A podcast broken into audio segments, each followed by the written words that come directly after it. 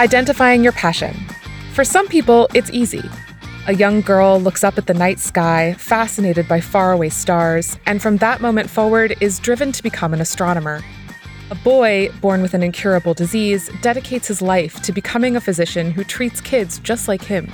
Whether you're someone who's known your passion all your life or, like most of us, had to work hard to find it, we all want to discover the passion that pushes us forward through life.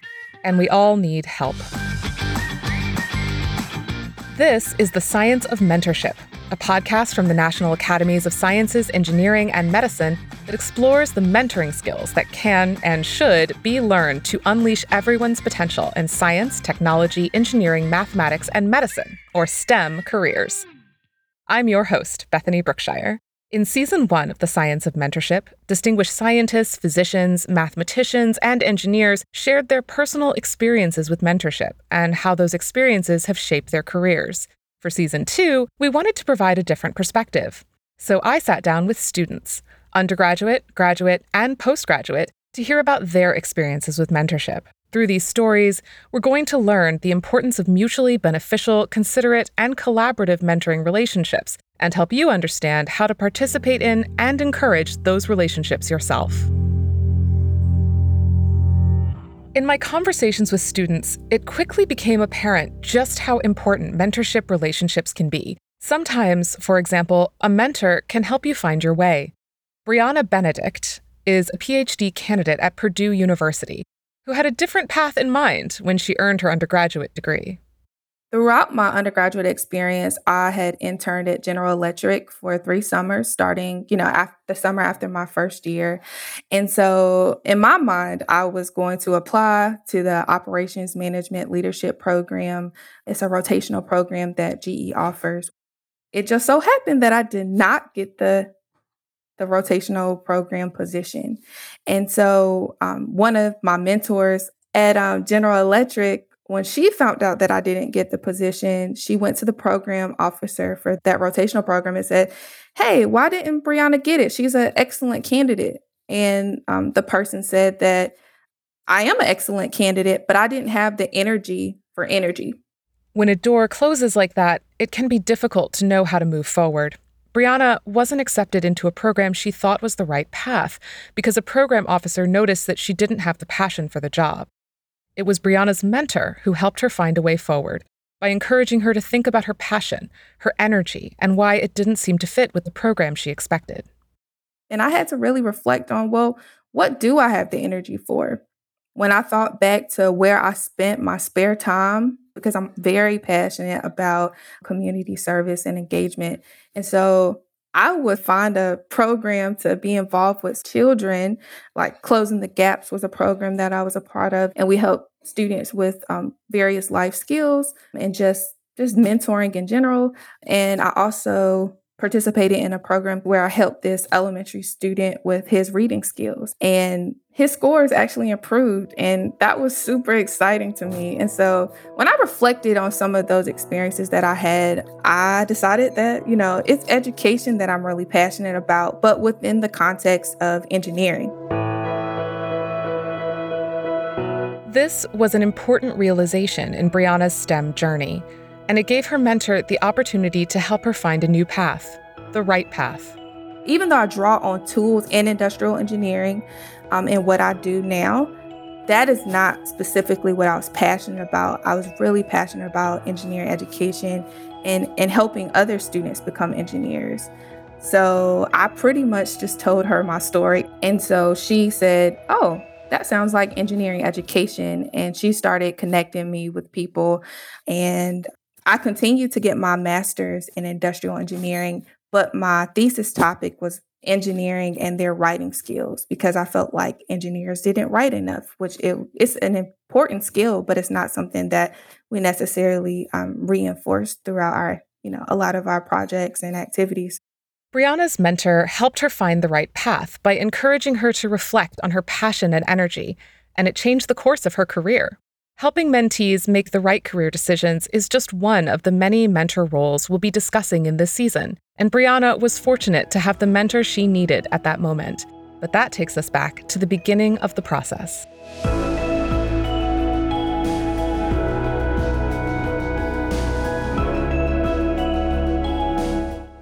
How do you find a mentor? Or more importantly, how do you find the right mentor for you? The students I spoke with had lots of different experiences finding mentors.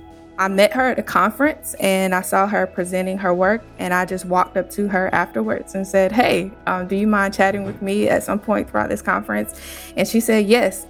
We were assigned mentors based off of the area of research you wanted to go into, which was kind of discussed beforehand. I'll see someone on LinkedIn and I'm like, I really need to ask them a question, because you get to hear someone's story or you look through their background and you're like, I might want to take that path. Despite their many different experiences, the students I spoke with understood that mentorship should complement teaching to support them, not just in developing knowledge and skills, but also to develop a strong identity as a STEM professional, to build confidence in their abilities, and to help them navigate the culture of STEM. When Doctor Michael Green decided to pursue a P H D, he was deliberate about the mentorship experience he wanted. When it came time to finding mentors, I took a bigger, more serious approach into researching who I could work with and see if we meshed well.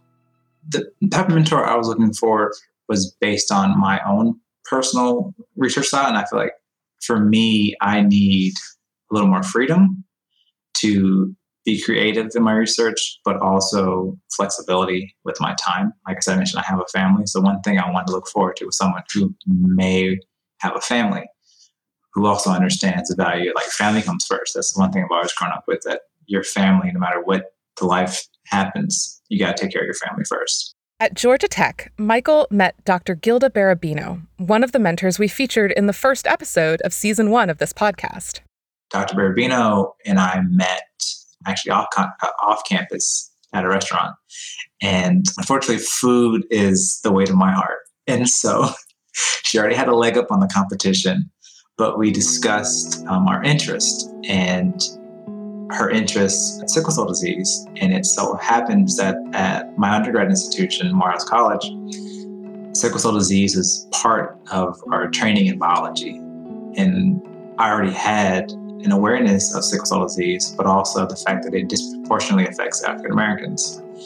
And so her mission, and also the mission of Morehouse, is also to uplift or help the African American community. And it rung with me that this is something I can do to get my degree, but also give back to my community in a way.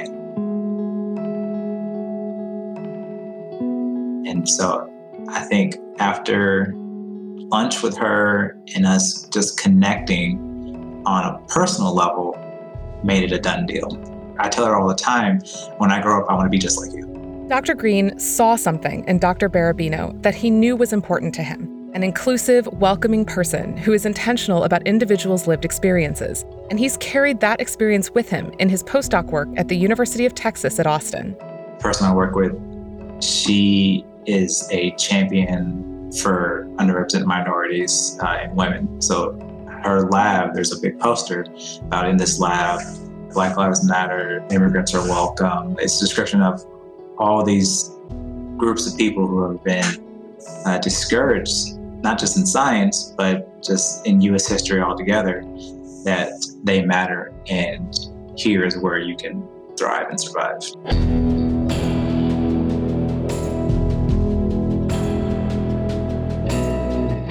That personal connection, one that respects who you are and how you want to live, was a common theme in my conversations. Young people entering or considering careers in STEM want mentors who understand that they come into academia and industry from different backgrounds and walks of life. Identifying a great mentor is about having someone that can easily identify where it is that you're at and where it is that you need to be. I think it's important to make sure you find someone who is human. Some people care a lot about prestige, but for me, it's about finding someone who's human, because you're going to experience a lot throughout a graduate program and your life does not stop. I love when people are like passionate when they're teaching. I just want to know why they're so passionate, especially if they're excited about it. I love listening to people who are just like excited about like their own topics. I feel like that's really exciting, and that makes me want to listen to them. These experiences of finding the right mentor, someone who can help guide a career in STEM, are inspiring, but they only present part of the picture.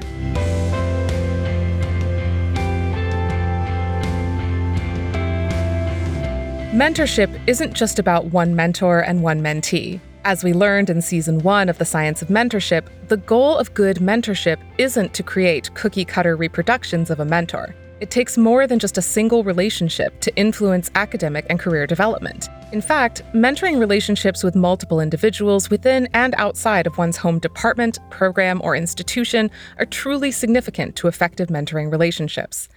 Many of the people I spoke with stressed how important it has been for them to have multiple mentors. Isaiah Seifer is a graduate student in clinical psychology at the University of Michigan.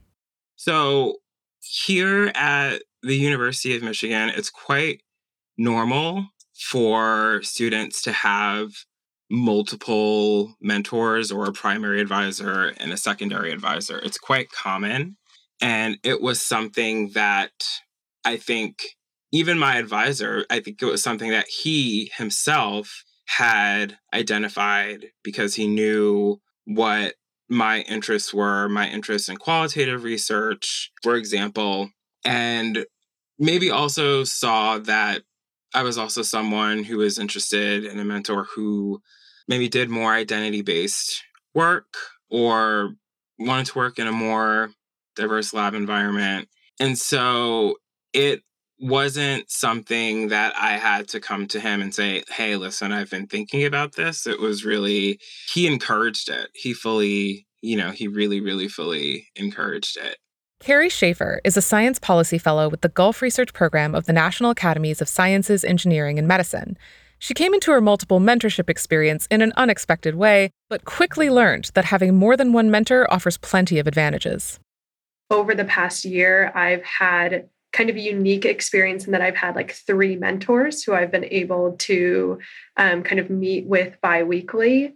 I actually split my time between a program that works um, specifically on sea level rise and then the U S Fish and Wildlife Service. So I was kind of going into this program knowing that I would have two mentors because of that setup. And then right before I started, um, one of my mentors actually got a new job. So he ended up leaving, and then I got a new Fish and Wildlife mentor. But then kind of my original mentor from Fish and Wildlife was like, I would really like to stay on. I feel bad that I'm kind of leaving right before you're starting, you know, this year as a science policy fellow. So that's how I kind of ended up with these three mentors. Carrie understands the different value each of these relationships has and is learning from the diverse roles each of her mentors plays in her career and STEM development. So I definitely would say like my relationship with each one of them is a little bit different. I do the majority of my work with kind of my main supervisor, who is the program coordinator. So I spend, you know, a lot of time with her. I am working in the office that she's in. So, you know, we kind of have both that supervisor-supervisee relationship, but also kind of a mentor-mentee relationship. And then my mentor out of Fish and Wildlife, he is also a supervisor to some degree, but we don't work together quite as much. So he's there in much more of kind of a mentor type role. He's a bit older, so he has kind of more experience. He's been able to tell me a lot about how to manage teams and everything like that, and the breadth of experience he has in the field. And then my third mentor, he's solely kind of within that mentor camp, I guess you could say. And so he will come to our biweekly meetings, and he's a social scientist. So it's really great to be able to pick his brain about the social science aspects of work. And he's really interested in the way people do their own work and aspects of leadership and things like that. But it's been a really great experience being able to work with the three of them. Doctor Green from U T Austin is taking what he's learned from the mentors he's had through his career so far and setting himself up for a future of great mentoring experiences. I'm starting to figure out what roles I need people to fulfill. And they'll be either the career aspect mentor or someone who's just uh, mental support. And there's also the person who's just going to uplift me and like, oh, you're great. But in terms of uh, my professional career, I'm trying to find these people who can fit these different roles, because I've learned from other people who I've learned about their mentoring team, essentially, they've been building over time. So I think I'm in that right place to where I can start picking people and figuring out, I need you for this. Can you help me? So that's something that I'm working on. Mentorship is an alliance of people working together to support the personal and professional growth, development, and success of the partners. In this episode of The Science of Mentorship, we've heard from STEM professionals who've had mentors guide their career paths in positive, meaningful ways that connect their passion to their work. We've learned that there are many ways to find a mentor, and have come to recognize that mentorship should complement teaching to help mentees develop their identity as a professional in STEM, to build their confidence, and to help them engage successfully in the culture of STEM. And we've seen that you don't have to have just one mentor, or even mentors who are specific to your program or discipline. Having more than one mentor offers multiple ways to develop professionally, personally, and socially.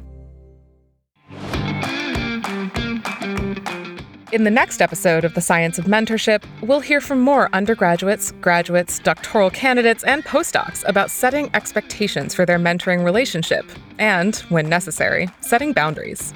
You can learn more about the science of effective mentoring in STEM at N A S dot E D U slash mentoring. If you're enjoying The Science of Mentorship, please tell your friends, colleagues, students, teachers, and, of course, your mentors and mentees about our podcast, and help others discover it by giving us a review on Apple Podcasts or wherever you listen. Thanks for listening.